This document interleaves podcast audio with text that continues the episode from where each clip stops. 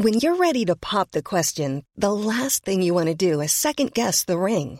At Bluenile.com, you can design a one of a kind ring with the ease and convenience of shopping online. Choose your diamond and setting. When you find the one, you'll get it delivered right to your door. Go to Bluenile.com and use promo code LISTEN to get $50 off your purchase of $500 or more. That's code LISTEN at Bluenile.com for $50 off your purchase. Bluenile.com code LISTEN. Burrow's Furniture is built for the way you live.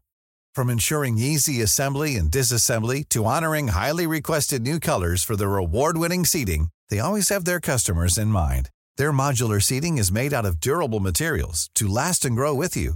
And with Burrow, you always get fast, free shipping. Get up to 60% off during Burrow's Memorial Day sale at burrow.com slash ACAST. That's burrow.com slash ACAST. burrow.com slash ACAST. Hey, I'm Ryan Reynolds. Recently, I asked Mint Mobile's legal team if big wireless companies are allowed to raise prices due to inflation. They said yes. And then when I asked if raising prices technically violates those onerous two-year contracts, they said, what the f*** are you talking about, you insane Hollywood ass?"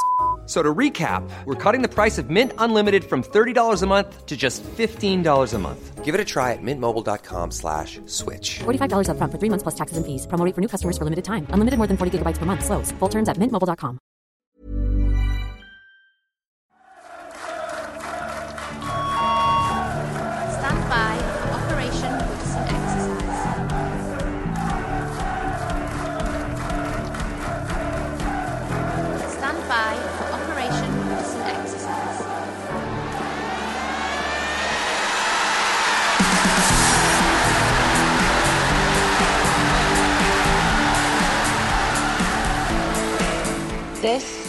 is the Toffee Web Podcast.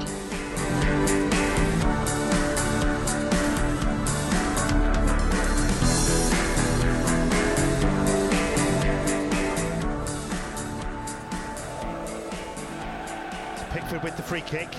Breaks for Branthwaite. Oh, Jarrad Branthwaite. That's something special from the Cumbrian.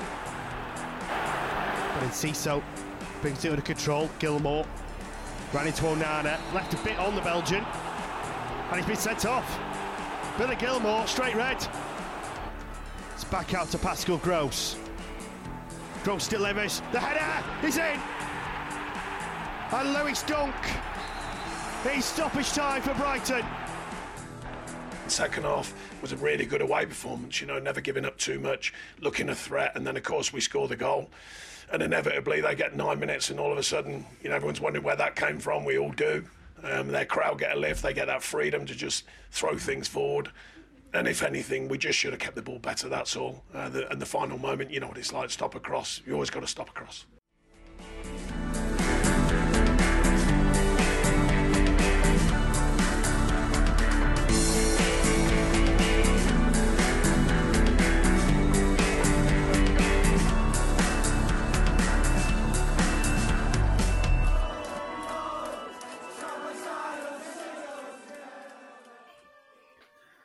Hello, Blues. Welcome to the latest edition of the Toffee Web podcast, the audio offering from the web's longest running site devoted to all things Everton. As you record, it's the evening of Tuesday, the 27th of February, and yesterday the verdict from the appeal board on Everton's challenge to that historic 10 point deduction finally came in. The Toffees have had four of those 10 points reinstated, which is a modest victory for the club, but importantly, it pulls us away from that dotted line separating the bottom three from the rest a marker that has felt like a magnet in recent weeks as Everton's winless run in the Premier League drags on. The team was, of course, about four minutes from ending that barren run at the Amex on Saturday, but couldn't hold on to a precious 1 0 lead against Brighton and had to settle for a point. But they now get the chance to put things right this coming weekend when West Ham come to Goodison Park. Um, but we'll start with that appeal board verdict and what it might mean for the rest of the season. And of course, the second independent commission that will convene in mid March. Um, Adam McCulloch is here with myself, Lyndon Lloyd, and Paul Traill. Paul, Everton handed back four of those dock points, uh, with the panel only accepting two of the club's uh, nine points of appeal. Uh, happy with that? Or, like some blues in the social media universe, would you only have been satisfied with getting all 10 back? Well, I never thought getting all 10 back was ever remotely realistic. Yeah. Let, let, let's, uh, let's be fair. Yeah, I don't know if I'm happy. I don't. I don't know what to think. If I'm quite honest, which isn't isn't great. Uh, great podcast material, but I just don't. Um, I'm I'm still I'm still nervous about it. I, am still nervous of what the second appeal brings. Mm. Um, we don't. I mean, uh, you you you have to assume that assuming's assuming's dangerous, but um, you have to assume that whatever we get punished with in the second appeal, surely Forest get more um, than that. So my feeling is that if we can stay above Forest now, then then then we will be safe. And I think it's just kind of all about it's been such a draining sort of few months, and it's I feel like we're sort of starting to get towards the end of um uh t- t- towards the end of towards the end of all that, and I, I'm just at the point of just like you know. As long as we're in the league now at the end of the season, it kind of feels like that's all that matters. It's a shame, given that we could have had more points. But a lot of people, plenty of Evertonians I spoke to, were quite uh, quite adamant um, that we weren't going to get any points back at all. Uh, so I guess you know you look at that, four points more. The table looks a lot rosier. Go and beat West Ham on Saturday, and then it, it, it's it's much much healthier, isn't it? And um, just I just want to get to that point of being like safe, clearly safe, really now, and uh, and then making it so that, that whatever happens is somewhat immaterial because um, you know, I, am just still nervous about it. Um, but yeah, I guess it's it's nice to have a sort of some sort of like like half a line draw drawn under it because um, we don't know what's going to happen until uh, another couple of months yet, probably. But yeah, so so about it really. It's hard. That's hard to put into words. It's hard to know what to think for me. Yeah, I think that's that's how we kind of all feel, isn't it? Really, it's it's nice to have some certainty on that part of a decision after weeks of just it was it was clearly affecting the players. It was certainly affecting us as fans. And in a week where we dropped two points at home against Palace in a very winnable game, and then against their sort of rivals, aren't they? We'll go with they've, they've got some sort of motorway rivalry. Um, we dropped two points against Brighton as well. So to have those four points back, yeah, that's nice. Um, but as, as, you mentioned, Paul, it's it's that it's that second decision. Whether that precedent's now been set and we're looking at another six points, whether that double jeopardy is going to be taken into account, whether Super Silk stays on his season long loan and finds another few points out of somewhere. Um, I don't know. But there are still lots of don't knows, aren't there? And yeah, you, are right to mention Forest as well, because again, if, if this marker has been laid down, then you would expect their penalty to be at, at least the same, if not more, based on um, the gravity of the charges against them. So we're still very much in that awkward phase of potentially losing more points along the way. I guess I guess the other worry, and we might touch on this later as as the episode goes on, but the the still the uncertainty around the ownership situation, um, and the fact that part of the mitigation for us having the points reduced was that the punishment for administration was obviously nine points, and that still remains a pretty distinct possibility at this point with such a, a disconnect from the owner and the prospective owners clearly not being suitable. I, I, just saw a tweet from Paul BS just just before we were um, about to go on, um, which again just suggests that their their exposure to funds is just it, it, it's just it's not it's not going to happen for seven seven seven. So that's a, a, as big a worry, but for now at least, I guess with that first portion of anxiety sort of quelled, we can hopefully focus on the pitch, which is what we all want to be doing. Uh, uh, he says, having also had Evertonitis at the weekend as well, so not always the best thing to focus on. yeah, I think um, we said it last week that the ten points was was was really never going to happen. I think four or five points back was about as much as we could have hoped to get back, and I think. Uh, when we were making predictions on the podcast a few weeks back, I went for four, just based on you know the original ruling from the independent commission pegging a breach at six points. I mean, when you read the decisions from both the commission and the appeal board, it's clear from the pure numbers that we breached. I mean, when you when you consider that the lower threshold was actually 15 million and we were found to have lost 120, I mean, you can appreciate why both panels regarded it as a serious breach in quotes that you know kind of warranted a, a penalty to match. I mean, the issue for us Blues, as we've always said, has been around you know the stadium financing. Essentially, that other clubs have been either handed stadiums on the cheap from their local councils or redeveloped their grounds when costs were allowed to be deducted from PSR calculations. And the fact that you know the trend of our spending has been positive for the last three three years. And then, of course, that massive imbalance that just exists between clubs like us and the so-called Big Six. So, you know, the original commission and the appeal board both dismissing our heads of mitigation which when you take each point in isolation, you know, it stands up to scrutiny. But when you take them all in aggregate, particularly, you know, the situation in Ukraine, um, the fact that the issue of the loan interest on the stadium construction basically comes down to how the club accounted for it on the books. I mean, I don't think it's it was unreasonable for some common sense to be uh, applied in by the first independent commission when they imposed that 10 point deduction. So, I mean, in that sense, it was really heartening to read the appeal board's verdict and for them to to essentially repudiate the first commission for recommending such a harsh penalty in the first place. You know, let's not forget the Premier League itself was pushing for 12 points. So the appeal panel seems to have, have looked at this more dispassionately and from a, a more legal perspective, which which is how it should have been done in the first place, and that they fell back on the benchmark set by the EFL. That was also key because it, it, mean, it really showed up the fact that the Premier League had no sanction framework at all. Um, they nailed us as the guinea pig without giving us any leeway or, or, leniency for being the first club to go through this. So I think, you know, the four point reduction is obviously huge in terms of morale.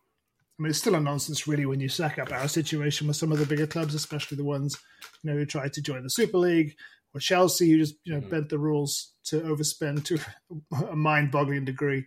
Uh, and but the decision bodes well for the second um, commission next month. I think with the double jeopardy dimension, if we're hit with a further deduction at all, it'll hopefully only be two points at the most. We should be able to absorb that, you know, if we can get our, our act our act together on the pitch. But yeah, I just think, you know, particularly the way that we're feeling, I personally was feeling, I won't speak for anybody else, but the way that I was feeling after the Brighton game, it was just, you know, with this this whole uncertainty, it wasn't beyond the bounds of of uh, possibility that we could have the 10 points upheld and have another 10 points taken away and then you really are really are up against it aren't you yeah um the i mean we don't need to go over and over it, I guess, but I, I think the, the, the big one for me of all them sort of um, the, the, the mitigating factors Everton have presented is the Ukraine war and the knock-on effect that had on the uh, the the financer uh, Usmanov not being able to do that because he was sanctioned, and that you know how can how the heck can Everton account for that? I mean, you, you know, it, it, it's it's it, it's impossible, you know, and that and that's that that's the massive one, which I just feel like some sort of um, leeway or whatever you want to call it has to be has to be kind of be applied there. And um, yeah, I mean, whether six points is fair, I, I, I don't know. I mean, again, the double jeopardy one, I I feel I think without knowing an awful lot uh, or enough about the um the, the, the second breach I thought it was remarkably harsh to, for Everton to, to, to have to answer to, to anything at all, and it's because they've just done, they've tried so so hard and done everything they can to sort of they've, they've gone rid of so many assets. They haven't signed any players really. If they have, they've been on the cheap and free transfers and stuff like that. You know, they've almost been like working as if they've had a bit of a transfer ban of sorts, or sort of like you know some sort of punishment as it is. That that's how they've been operating. Unlike Forest, obviously, who who just been you know kind of it feels like kind of disregarding that factor. So I feel really let down with the with, with, with, the second breach. And if, if you're saying to me, "Oh well, we can absorb another two points," can we? I mean, like you know, would say mm. ten point ten point uh, penalty was harsh overall. You, you, can't like you splitting it up saying, "Oh, it's six points," and then "Oh, it's only another two." It's still eight. You know, I mean, it's it, it, it's it's it's tough to sort of you know take eight points off us in any of the other last couple of seasons. That we've been down comfortably down. Yeah, like yeah. So like uh, you know, so it's um again you have to give credit to the teams that that, that we've uh, and, and Dyche that we've been able to absorb ten points just and, and not be in the, in the bottom three as it stands right now. So it's it's it, might end up being remarkably tight, and it just I think we need one of them little runs again, don't we? Like like that, like like we had in in, in December, November. Um, you know, imagine back to back wins. Sounds fanciful given the, the, the game after this is at Old Trafford, but you know it's um it's it's um yeah, a couple of quick wins or uh, a win at West Ham and a draw at Man U or something like that would be, you know, really, really give us a heck of a boost going into going into the games we've got coming up. I feel the team will start winning again at some point. It's it's, it's absolutely unfeasible that they're not going to you know win any more games and they're not losing many games is is is a really positive sign.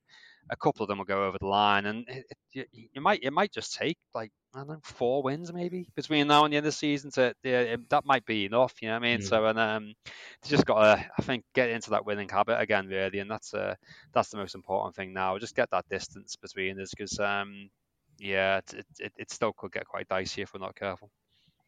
And I guess the positive thing about those, if, if it is those four home wins that we're looking at, we do play the likes of Sheffield United, Forest, Brentford, Burnley, all at home. So, is that right? Forest could be a horrible game. I mean, that, yeah, yeah, yeah. there's so much riding on that for both. That, that yeah, I'd, I'd like, I'd, I'd, we, we could really do with being in a, a real position of strength by that point. Whereas if it does go a bit wrong, it's not that important, you know, like um, because that could uh, that could be a real uh, that could be a real huge game. Yeah, and I think that's where obviously that Brighton result, which I'm sure we're going to come on to, it does feel like we need one of those shot in the arm results, like a, a, win against the odds, in exactly the same way that that result gave us that impetus last season. Um, it's why it feels like a real missed opportunity. West Ham at home on paper feels more winnable. Hey, we, we, we you know we, we, saw Neal Maupay score at Goodison last year. It doesn't feel as kind of big a hill to climb. He scored against them the other night as well. He just loves loves West Ham, that lad. But um, I think there's yeah, there's there's space definitely for a, kind of real morale booster. But that's why Saturday away at Brighton feels like a real missed opportunity just just to give us that confidence. We've spoken so many times about games where we haven't been the better side and not necessarily scraping it over the line. And that really looked like one of those gritty, archetypal Dyche away performances, a goal from a set piece and grinding one out. And it, it would have been really, really nice to get that one over the line.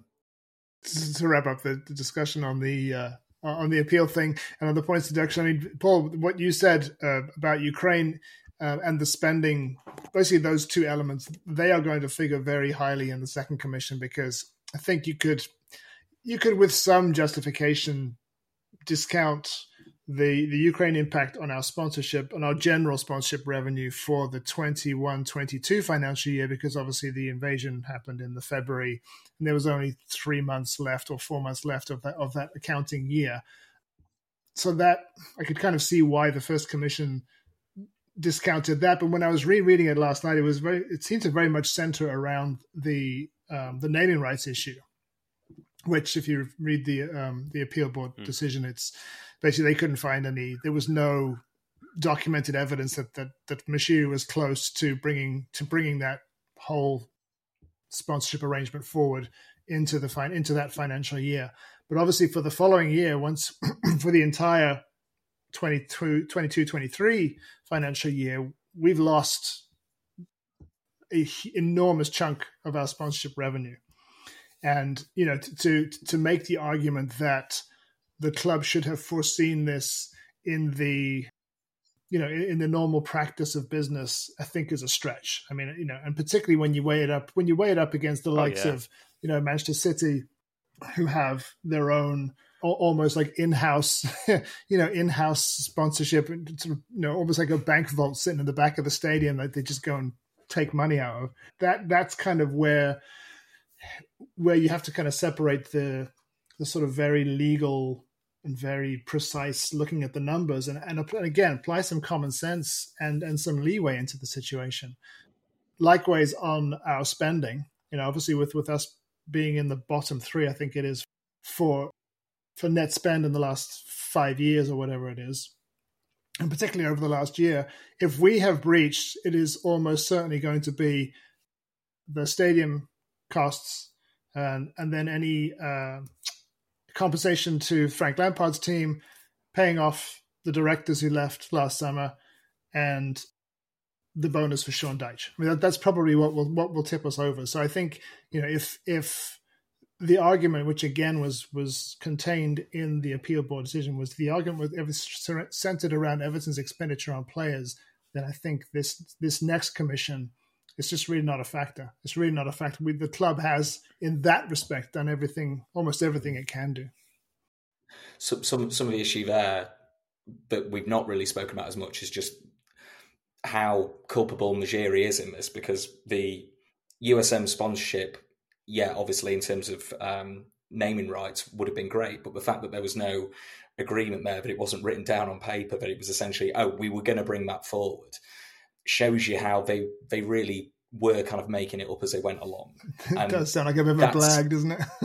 yeah, yeah, and and, it, and, and even if that were the case, if we take uh, Fran Moshiri's word there, then it, it's almost well, let's quickly try and paper over cracks before everything, all the water runs through, mm. and that's been symptomatic of his entire reign. It's it, we've seen it in recruitment with players, we've seen it in a lack of recruitment at boardroom level, and then we've obviously seen it now in this sort of slow downfall of his, and hopefully, um, hopefully he does make some kind of sensible decision at this very end of his tenure in terms of who is the next custodian of football club because that's the that's the really worrying part that we're potentially left with.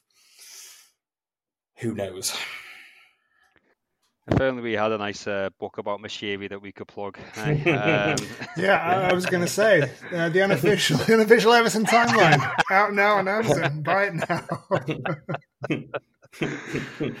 but yeah, the just just just just quickly, the I mean, again, the the, the Ukraine one, it, it, it's a big fact. I mean, uh, could could we have forced, could we have foreseen that uh, that Russia would get that Putin, Russia were going to go and invade Ukraine? Possibly, yeah. They did it with Crimea. We, you know, it, it, you know, people would have made, said, "Oh, that could happen." Could we have foreseen that that that, that tragic event would occur? And our financer would then get sanctioned on the back of it. Of course not. How the hell would we? You know, I mean, how, how could anybody afford? You know, I mean, so you can't put two and two together like that, um, like that at all. And that and that has a knock-on effect on the interest cost because the interest, co- uh, the you know, the the cost of steel, the cost of all the materials, the cost yeah. of uh, all the things that it's it's it's ballooned massively. So I think that Daniel Levy even said recently, there's no way they could build their stadium now. You know, what I mean, in in the in, in the current in the current time know, fairly fortunate to do it when they did. They couldn't do it now. It's just the costs are way, way too high. what Evan's supposed to do, stop building it completely, leave a half-built thing. That you know, I mean, it's it, it, it's it's crackers really, and um, yeah, um, bit of positive thinking there, I suppose, Lyndon, as you were, you know, saying, yeah, I, I hadn't really thought of it as much as you just panned out, and yeah, maybe there's less and less a case for us to answer for. So perhaps, you know, perhaps we're not looking at much, if anything. Uh, but uh, maybe you got to kind of assume that there's a bit more to come and just get that work done on the pitch and make sure we get them points on the board and make sure that it's not a factor at all and draw a bloody long, bloody big line under this season and start again next year. You know? oh, that'd be nice, wouldn't it? Yeah, I mean, it's um, you know, it, it, it there seems to be sort of conflicting. But there's, there's reports that the club are confident that they're they're going to be okay. I think Paul the Ask said back in um, I think it was just December that or was it January that he thought that that once all the allowable deductions are in place are in place that we'd be okay? And yet you've got on the other side there are a couple of people like this that uh, that Manchester City who's the, the fellow who's who's been on the Manchester City case. I think he's a City fan. He, he's on Talk Sport a lot. He seems to think that we're going we you know we've oh. breached by quite a bit this time. So who knows? Let's just wait and see. Hmm. it's going to be you know it's going to be um, the, the club's accounts I think come out next month and that will obviously give us a um, a better idea. But uh, yeah, let's get back to matters on the pitch, where Everton came so close to registering um, a second surprise win in Brighton in as many seasons. Jarrad Branthwaite's cracking goal looked as though it would be a worthy winner, especially when Billy Gilmour was sent off with nine minutes of the 90 to go. But obviously, Lewis Dunk had the last word. Uh, Paul, this one, this one felt like a defeat when all was said and done. And um, you know how how the manager and the players handled those few minutes has divided opinion. Um, how did you see it? It definitely felt like a defeat for sure. Um, it was uh, you, uh, that that that sort of hour hour or so after the game, we just kind of a little bit like, you know, like really just like you know muttering to yourself. I was, uh, just that yeah, just, just frustrated and yeah, it was uh, yeah, just just frustrating. But um, I. I, I have quite a bit of sympathy with them actually um, for this one. Now, I, I get what people are saying. You're you're against uh, you're against ten men. Just just see the game out. Um, I mean, I, I don't really. I don't really have a problem with the sort of game plan that they had. I mean, they a few times they tried sort of like just doing a bit of keep ball, and they just got you know an honor did and gone, and they tried to play the ball out from defence, and just got just got pounced on and swamped. And you know, I'm not sure we've really got the players to sort of like just move into this sort of like you know keeping possession or whatever whatever people wanted us to do, keep it in the corner, whatever. I, you know, I just don't, I'm not so sure we got the players for it. I think we approached the game from there probably the right way. Better with a really good chance to to to, to finish it, and if you if you go two up then and you win the game and everyone's like, oh wow, what a you know what a performance, brilliant. And then yeah. at the end, there's a few things, you know, just a few things which they did wrong. Um, and I don't think that's so much on Dyche. I think just the players maybe you know, lack an application. About you know, Harrison should have got more on the clearance there. The four, he didn't clear that particularly well. I won't really ever go at Beto for, for not stopping the cross. He's just trying as hard. He got maybe outwitted a bit, maybe perhaps a bit too easy, but fair enough. But uh, it's a great ball there and a great header. And yeah, that was you know could easily have not gone in that one. So really, uh, you know, sometimes you got to take your hand. That's a that, that's a decent goal. We went two under the pump we didn't give much didn't give much away. I'm, more disappointed that we didn't score with them chances we had at the other end from Beto and then Harrison at the at, at, at, even afterwards. So yeah, I'm, I'm, frustrated that we couldn't get um, couldn't get over the line. Um, I just want to come back to saying like, can we just get that break a little bit? I mean, other football I watched that weekend, following that game, I watched uh, Man City play away at Bournemouth, and uh, Bournemouth had loads of chances, like loads, yeah, like and just just just couldn't shoot for shit. You know what I mean? So like, and what you know? So so is that like, well, oh, the best team in the world? Is that is that them seeing the game out? You know what I mean? We we we restricted right into way less chances with that with eleven or ten men. You know what I mean? I watched the uh, Wolves v Sheffield United on um yeah, on Sunday. Uh, Wolves were terrible. One bit Sheffield United, the ball just went through everybody and somehow didn't go in, and Wolves come away to win 1 0. You know what I mean? Does that mean that Wolves saw the game out brilliantly? No, you know what I mean? So I think you need your breaks sometimes, and obviously when, when things aren't going for you, they're, they're just not going for you, and that's kind of the way it is. So, yes, I'm frustrated with a few things that happened, but I don't I don't think I can really criticise the game plan as it was because I just don't think we've got the players to sort of keep the ball or you know you know to to, to, to, to change the way that they do things in that situation. So um, yeah, a lot of not too much criticism from me. Just, just more, still stinkingly frustrated that we just didn't get, you know, didn't get a line because Palace was poor, as we all, as we all, uh, as we all said and all accept. But if you'd got the four points from them, them two, you, you know, whichever way they came, you'd have been pretty, pretty happy with that, really. Yeah, that was a chance to sort of kind of right the wrongs of Palace, so to speak, you know. So um, that's the frustration with that. I was just just more more frustrated than anything else, really. But not too much criticism for me, really. Yeah, it's it's easier. I think I think certainly after the game, like like both of you, I was, you know, I was probably probably more than muttering to myself, but really really disappointed because um, when you've obviously taken a side like Brighton that close. Um, with such a, a, a, good goal as well from Branthwaite, such a, a wonderful finish. Um, pure Dyche ball, ball from Pickford into the penalty area, knocked mm. down, centre back, pinning one into the top corner. Um, to, to take them that close and then to to then concede ourselves from a sort of second ball from a set piece so late on, particularly against ten men, really does feel like a defeat. Maybe now that we're here on Tuesday night and what four points better off as well, maybe it feels a little less frustrating because I'm sure we all would have taken that point before the game. But I guess the really worrying thing is, I, I know Branthwaite's comments after the game, which was, was certainly the way I saw it as well, that we, we stopped pressing when uh, Brighton went down to 10 men. And that, that in itself is worrying now, how much of that is Dyche's instructions and us sitting deeper, how much it's the players having that mentality of not being able to necessarily see a game out, which would make sense when we've not won in so long. Um, that's that's the tricky bit, and I think that exposes some of the limitations with the side. But I think a point on paper is is not a bad one. So if we can take some of the positives from that game, whether it's the fact that yeah, we, we, you're right, Paul, we did restrict them, and they are a very good attacking side. So to, to restrict them to efforts from distance, apart from that weird Pickford moment where he came herring out of goal, um, they they really didn't sort of do too much, and, and, and we had our moments as well any any other day that Doucouré volley flies into the back of a net. It was an absolutely world class clearance from uh, from Lamptey on the line. um, and, and, would have been a really nice goal. Um, so disappointing, but there are at least signs of life there, and hopefully we can take take take the better parts in, into that West Ham performance um, in, in, front of the crowd at Goodison, and hopefully as well we'll see Onana from the start. I, I know obviously we, we don't want to see of get injured, but Onana does make a big difference, and I would like to see more of him in the running. So that might be another enforced Dyche change that maybe works out for the better. Yeah, he did make a big difference. I'd like to know if that was a tactical decision or if it was just based purely around Onana's fitness. Um, you know, whether whether Dyche felt that he just needed someone of of, of Gueye's profile more than Onana's, but you could just see the difference that he made because um, you know I think it was a bit of a uh, a bit of an, a, a non-event first half from our perspective, but I thought the second half the second half was obviously until the the sending off was a really good away performance. I mean, as you said with that Doucouré effort, we were so unlucky not to go ahead. And I mean, apart from I think there's just one speculative effort from Evan Ferguson. I can't remember Brighton having a shot until in the second half until Gilmour's red card. And I think the sending off, I don't think it did us any favors whatsoever because we really did have we seem to have hand, a handle on the game at one 0 and I think under normal circumstances, which we've seen, you know, we've seen Dyche do it many times. You know, get get get ahead and then dig in and just see it out.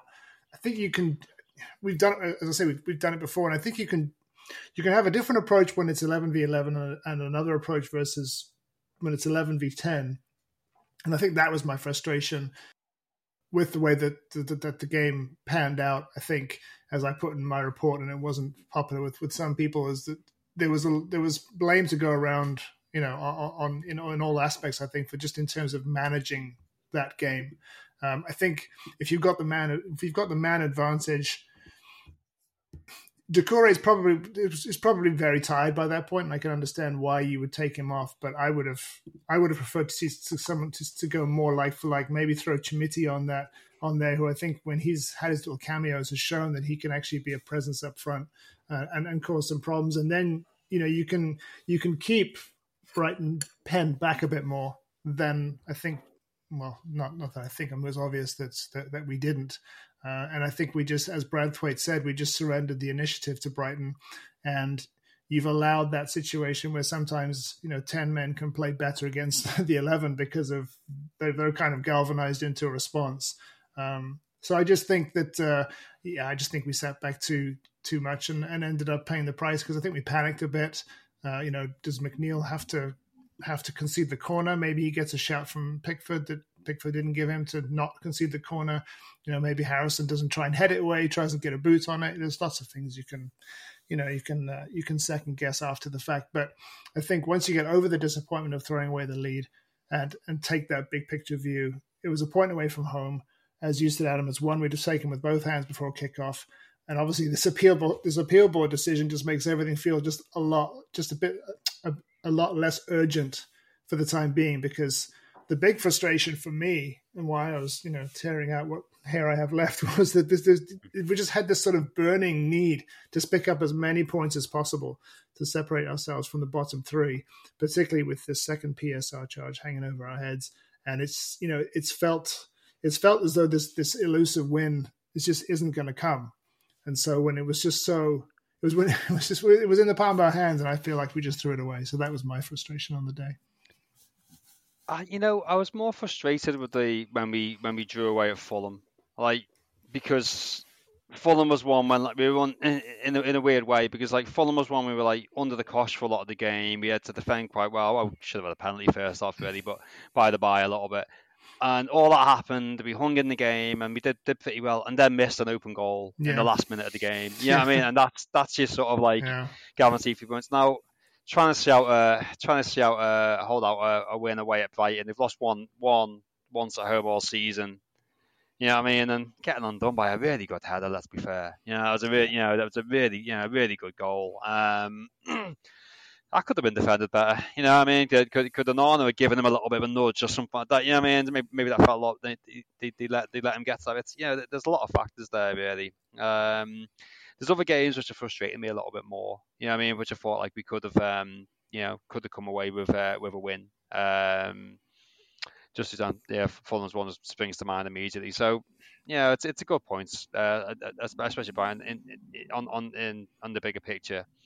Just anytime you anytime you get done with an injury time goal, it's obviously a bit of a kick in the proverbials, isn't it? And and, and that's the thing. But um, yeah, yeah, we just got a lot of positives to take. I thought we I thought we um we actually kept the ball first 20 minutes, but bloody hell, you'd take the draw after 20 minutes, wouldn't you?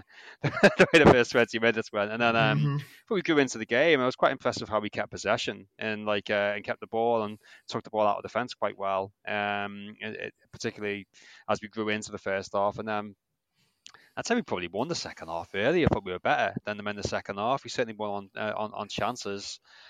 Um, yeah, the Beto one still haunts me. I think again, I'm more frustrated with that than the goal we conceded. To be honest, you know I mean, like it's I'm not, you know, Beto is not, he's not clinical, is he? You know, but it's just you threw one goal there. You expect it. It's a, I think it's a better opportunity than what they had to win it uh, to equalise. Put it that way, you know. So um, things like that. It's just it, it's not scoring the goals at the key moments, which is hurting us more than defence because we're not conceding that many goals, and that sort of thing will happen. As will the screamer from Ayew, the, the hit and hope which which flew in. You know, what I mean, they'll, yeah. they'll happen yeah. if you if, you, if you're keeping clean sheets and just. Um, but if you just need if, if you're not scoring at the other end enough, and our strikers obviously aren't, then it's that that sort of thing will happen, and it's um start putting the ball in at the other end, then then then we win that game. It's, it's kind of as simple as that for me, really. And that's what Dyche would say.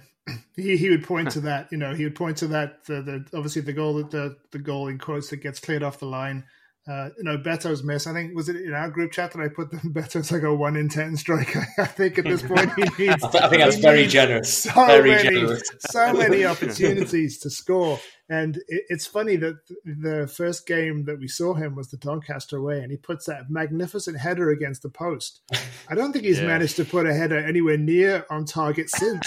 you know, he's just he's a he's just. I mean, he's if he played for anybody else, I think he'd be fascinating to watch. But for us, he's just really mm. frustrating. But you got to hand it to him though that as soon as he comes on, he does offer something because it's it's very different to the way that Calvert Lewin plays. And so it's it's funny. Almost within a couple of minutes minutes of him coming on, we we have a goal scoring chance. I think it's just that sort of immediate impact that he has. If he could just find some some clinical finishing from somewhere, you know, I think he could be really, really useful. But I think I don't know. Maybe he's. I, I keep saying, hopefully, he's going to be one of these players that needs a full season to adapt. But he's just a very, uh, very awkward footballer. Um, the, one other thing I was going to say, just listening to you, Paul, was that having seen the way that the uh, the goal was scored, I almost wonder if you would have put Michael Keane on instead of Ashley Young, to put a bit of height in there. But I suppose Dyche would say that you know, we could quite easily, because uh, obviously they had the Anzi, Ansu Fati chance, we could quite easily have been done on the floor as well. In which case, maybe you want someone like, like Ashley Young in there. But uh, yeah, it's you know, it, it's done. We got a point, and so I think we just move on uh, to West Ham now. Yeah, that like stick sorry uh, stick a Michael Keane on it. It, it, that, that just feels very much like the the, the old classic Moyes sub, which which which mm. seems yeah. to bite us in the ass every flipping time, isn't it? Like yeah, so uh, yeah, I'm not I'm, I'm not an advocate of that one. mm-hmm. yeah. I, th- I, think listening to you both uh, sort of going over Beto's lack of a clinical nature and then yeah debating should we bring on Michael Keane or Ashley Young. I think that exposes, to be honest, where where we are at yeah. um, in a lot of ways in terms of personnel. I, I saw the stat earlier that Pickford has completed 58 passes into the opposition box, which is more than four times the amount of the nearest competition, which is uh, Brentford's goalie. Um, that suggests that most of our kind of well, most a lot of our goal scoring actually is coming from essentially Pickford taking free kicks from deep. Um, when it's not that, it's from a set piece. Obviously, that's that's what leads to the goal. Mm. And then at the back, we are sometimes hanging on. But yes, we restricted Brighton a lot, but there's there's lots of you know Tarkowski throwing his chest in the way of the ball, and lots of lots of blood and guts, and it's it's not it's not always pretty. I think it it would probably be enough for now if, as as as you both just said there, if if Beto could, you know, repeat the Doncaster trick and then, you know, add another 5% onto it and actually find the back of a net, that would that would make all the difference, wouldn't it? Um, you, are right, Lynn, and he, he had something. He, like you say, he won, he won the free kick that um, I think James Garner put in. And, which he um, missed his, which he missed his header. Yeah, yeah. which he missed his header with. Yeah, yeah. It's a thing. Yeah, there's a, there's a, there's a big caveat there. Yeah, he, he, made it happen, and then didn't it didn't happen. Um, but it, it, it, it may be interesting. He, he, seems to get chances late on in games, mm. and and I wonder if it could be as simple as starting better. He does his sort of run and ragged thing. Maybe, yeah, he's he's going to lose the ball a bit, but also might might draw the odd foul. And then we bring on Calvert Lewin, and rather than seeing an absolutely shattered Calvert Lewin um, fail to fail to really kind of get a chance, which uh, again in, in this game is probably one half chance was was that one that sort of done cleared and got got, got away from goal, um, which I feel like Calvert Lewin would have put that in again. It's a totally different game, isn't it? Um, maybe, maybe, maybe, maybe that's the way. I don't know. Um, the, the, the, other thing I was going to ask you both about was um, Jack Harrison, because as well as being slightly culpable in the goal, um, to, to a, to a small degree, uh, perhaps. But um, obviously, he misses a chance at the end. yeah, because he's because he's small. Yeah, absolutely. Um, yeah, small and young. It's not always literal, um, but um, yeah, I think I, I, I, saw rumblings last week that um, he he wants to make the move permanent, and is is is is that something? Let, us dis, discount all the uh, ownership and whether we'll actually have twenty million pounds, let alone twenty pounds to uh, spend together. I'll go to you, Lyndon, first. Would would you make Jack Harrison's move permanent? Oh, it's it's a it's a really difficult one because under normal under normal circumstances you'd say no, because I just don't think that he's offered enough. I mean, he's he's not quite the player. I've, I think I've said this on the pod before. He's not quite the player that I thought we'd be getting from Leeds, or the one that I thought that we saw at Leeds. He seemed to be much more involved from a, um, a goal scoring and attacking perspective. And maybe that's just the way, maybe it probably is the way that we play. But I just think that, yeah, as I say, under normal circumstances, if we had a transfer budget to speak of at all, then I think you would look somewhere else. I think that given if if if Sean Dyche is is to stay, which um, there's no reason why he wouldn't at this point, he seems to be a Dyche kind of player. Given that he's he's got the industry, he's got the right attitude. I think the three that we're talking about is something like 12 to 13 million. I think some of the initial reports pegged it at 20, but I can't imagine it's that high. I think we're looking at 12, 12 to 13. If Leeds don't get promoted, which I think is it's unlikely at this point, isn't it? But if they don't get promoted, then I think it's as low as four. But if we're looking at 12 to 13, it's right in that grey area where it's quite a lot of money for us right now but you mm. do keep a player around who's familiar with the system, familiar with the manager, um, you know, has has some some, some goal and um, assist production for the team this season. So I think at a push, if our financial situation is the way that it is, and we could pay, you know, Leeds in installments, then yes, just.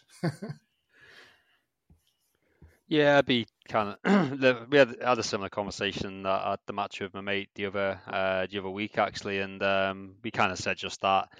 It depends where we're at. I mean, twenty million quid, no way. You know, what I mean that that, yeah. that, that that'd be way too much. But if it's like uh, around about half that or a lot more than that, and as you say, and we can weight it so that it's um that, that, that there's some sort of affordability with it, then yeah, I guess like again, he's a Dyche player. He's quite versatile. Can play a few different roles. He's um yeah, he's reliable. You know, he's fit. He's, his fitness his fitness record's good. Yeah, you know, I, I wouldn't be averse it, but you know, ideally, I'd like to be thinking, no, no, we can do, you know, we can, we can, we can upgrade on that. We can do better, but given the reality of where we're at, it might be a, a bit of a necessity. I wouldn't be against that if that's the situation. I think he could, he could be valuable to us, but it, it just kind of just kind of highlights the position, the, the, the, situation we're in really, and uh, and you know we don't know where we're gonna, what the ownership's gonna look like. That's one for another pod, and where, where that's gonna where that's how that's gonna end up, and we'll just have to come and see uh, see see where we are with that. So um, don't know is the honest is the honest answer, Adam. that, you, Adam? That that would have been my response as well. Yeah, I think. Um, yeah, at, at, at, twenty million pounds, it's obviously far too much. He's he's got he's got I think about four years left on his contract, so that's probably why the price is a little higher. But um, I, th- I, think he, he's shown flashes, and do I prefer him on the right wing to Ashley Young? Yeah, obviously. So that's that's part of the uh, decision uh, being made there, I guess. But um, yeah, you'd you'd like to think maybe in the summer we we we could aim a bit higher, but then it's going to be a strange summer, isn't it? Because we've got so many players out of contract. Um, mm-hmm. We've got other players with just a year left, like Doucouré, uh, Calvert Lewin, um, Michael Keane as well. I think Godfrey. Um, so there's there's potentially a lot of turnover, and if there isn't a lot of money to to spend, and who knows what the ownership situation will be, spending any kind of chunk on someone who's been middling at best, but like you say, knows knows the lay of the land. Mm, maybe maybe maybe that makes a decision a bit trickier, but we'll see. Eh? But we we I say we I am probably getting ahead of myself. Um, wishful thinking of summer shopping sprees rather than uh, oh god, please beat West Ham on, on Saturday. Just, just quick as well. Though I actually got a mate at work who's a Leeds fan, and he, Leeds United are funny to like these the supporters are because they, they seem to hate everybody. Like, uh, like, they seem to hate every single club, um, and and because um, Harrison, like you're speaking to uh, mate, mate the other day in work, and he was like, oh, all the Judases who left, you know, like you know, one of them being being Jack Harrison, um, you know, you know, they, they don't want him back, you know, they, yeah, so he might be in a situation where like and then say Leeds might not get promoted. Uh, they're looking quite good actually. I think then they've won like eight or nine in a row. They're on a, on a heck of a charge actually. So that, you know, there's a pretty good chance they'll they'll come up. Which case, and then well, Jack Harrison's going to want to stay there in situation the fans don't want him there. Yeah, I mean, it might be a, it might be an interesting situation that. So don't know what I mean. That that video of his uh, when he saw his mom, like I don't know if you saw that at, at the, uh, I think it was in the Gwladys Street, he went over or something like that, and uh, yeah. she was like, "Oh, you should stay here, Jack." That oof, that's caused a big noise at, mm. at Leeds United. So um, yeah. I think he might end up being in a bit of a tricky spot. Uh, maybe we get him on loan again. That might be the best, the mm. best scenario. Another another season long loan, and that that that would probably uh, that would do it for me. Then one back right at you, Adam. Would you keep Ashley Young for another year? Uh, um, I th- oh, I've just frozen. I think as well. I'll, He's frozen. He's frozen. That, he can't. He can't handle it. that that face just answered the question. There. yeah. Did it? Did it? Did it freeze in perfect disdain? Yes. Uh, yes.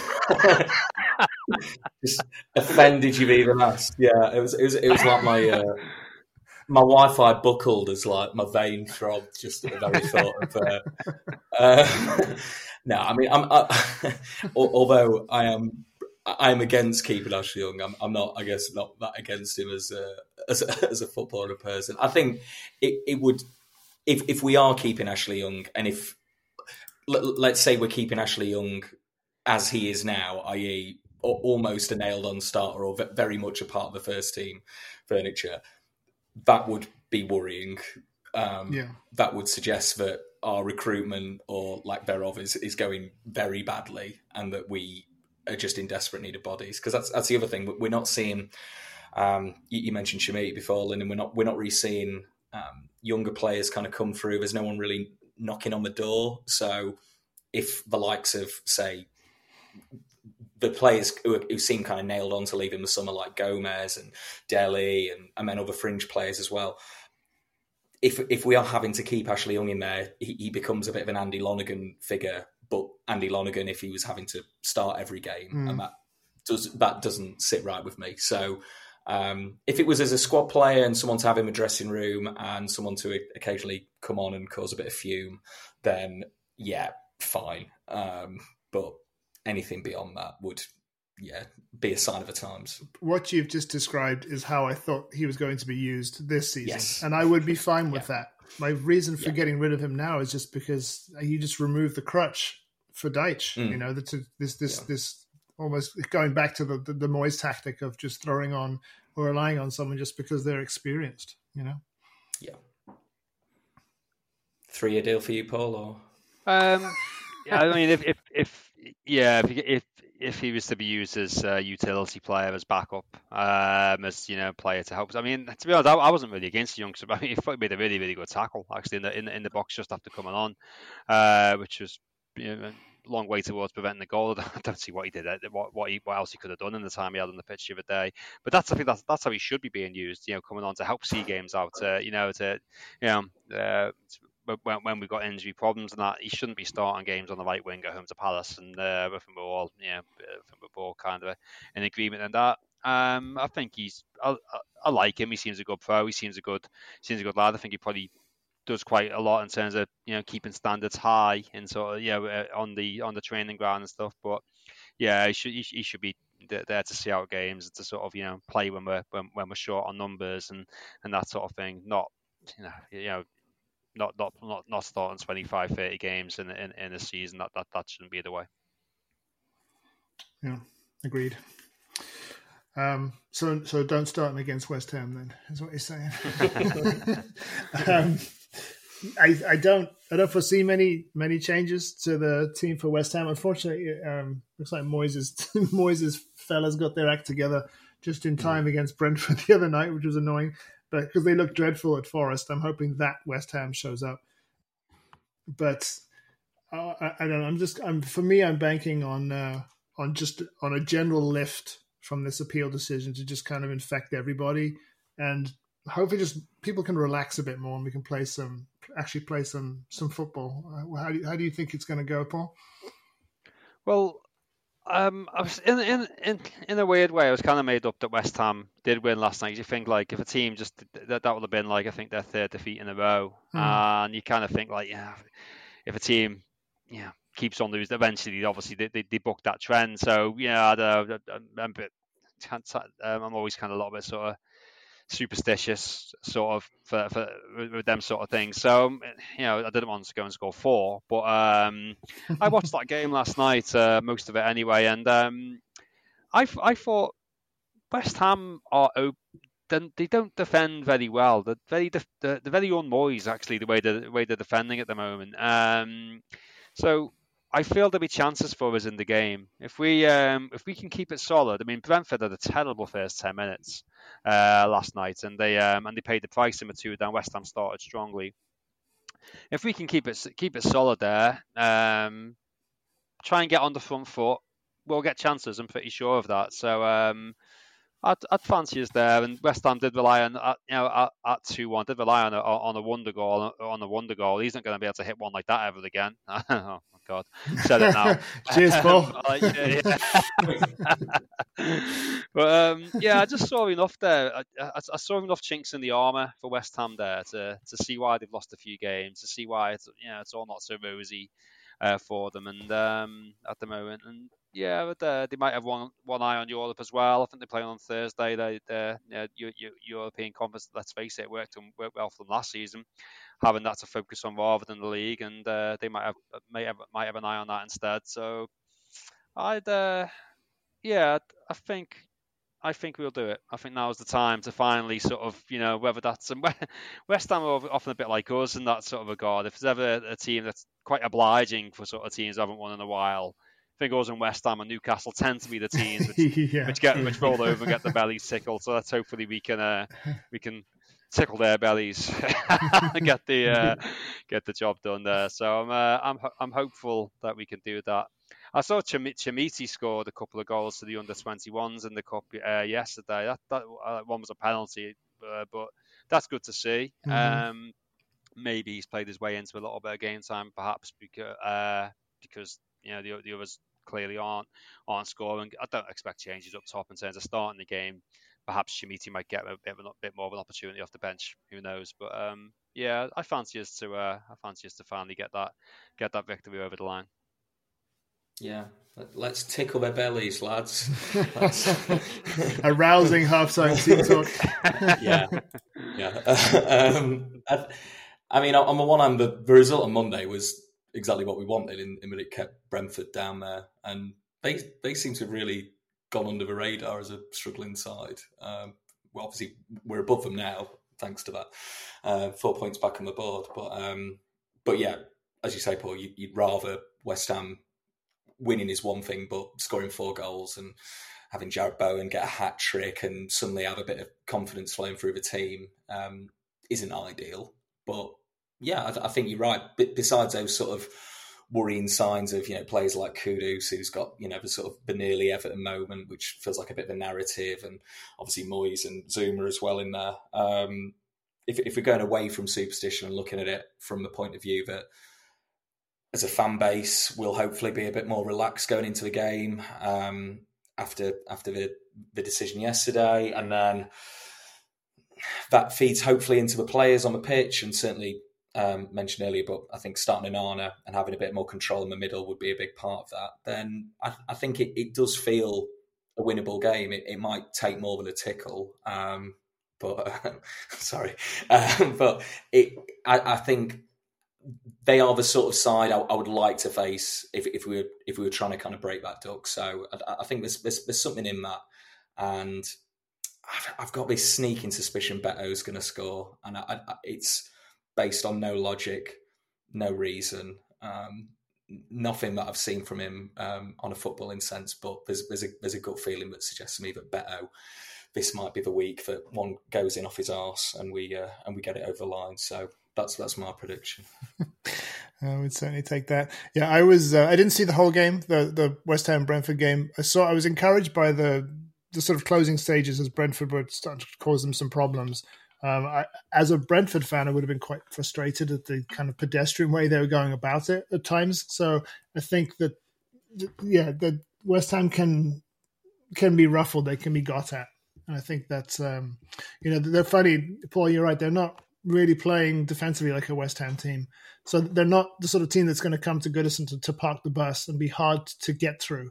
Um, but they can obviously cause us problems at the other end if we're not um, you know if we're not at it defensively. But yeah, I've got a I've got a decent feeling about this one. Um, and as I said, I just I just hope that that that you know just the atmosphere around the club will just feel just that little bit lighter and and there won't be because I think the big problem against Crystal Palace was just the frustration of the crowd and this sort of anxiety that was just permeating everything. I think some of that will have been relieved a bit by you know getting these four points back and just sitting a couple couple more places up the table. You know because there's assume, no, let's let's assume that for now that you know the, the point situation doesn't change between now and the end of the season. There's a lot more teams down there with us in the mix, um, and certainly when you look at Forest situation, you can be f- fairly confident that they're going to end up below us in terms of points once their uh, once their commission has has weighed in and, and taken points off them. So yeah, and it'd be nice to be nice to end this run, get a win. Um, you know, I think. Uh, we've got a really really good record against West Ham over the you know over the history of the Premier League. So let's uh, let's capitalize that on that and um, put one over them once again. Tickle some bellies. Tickle some bellies. exactly. the only uh, the only little thing I was going to mention was uh, um, a quick shout out. Bear in mind that obviously Everton strikers aren't scoring at the minute. Um, shout out to Ellis Sims who scored his first career hat trick. Yeah for Coventry against Marty Maidstone. So nice to see him him amongst the goals, and uh, yeah, maybe uh, maybe finally find a bit of form after that uh, that that big summer move for him. So yeah, one of those um, one of those mites alongside Tom Cannon. Thank you. Yes, mm. alongside Tom Cannon. Uh, in, you know how much how much game time they might they have got Possibly, mm. possibly more Cannon than Sims. I think. I think. I don't know. He just felt maybe a little bit closer, but then you know, look at Chermiti, and they're all sort of a fairly fairly similar, similar profile, profile, player. Mm. Um, and you got Beto in there. Every anytime you have someone of you know, who you've paid 25 or will eventually maybe pay 25 million for, seeing as we haven't actually paid a bean for him yet. Yeah, yeah. You know, you, would always think that he would get the nod first. But yeah, it's interesting. I, I was I was sad to lose Tom Cannon. Actually, that the mm. that the club felt it was necessary that it had to sell him. So yeah, yeah, it's the way things go, isn't it? Goals, goals, goals. Okay, well, we'll call it an evening there, fellas. Thanks as always for your company and for your insights. As I wrote for ToffeeWeb earlier today, hopefully the appeal board decision is that glimmer of light at the end of a very long tunnel. And as we discussed here, it can lift a bit of the weight that the whole club has been feeling of late. Uh, thanks to you for listening. Take care of the Toffees. We'll be back with a new podcast next week.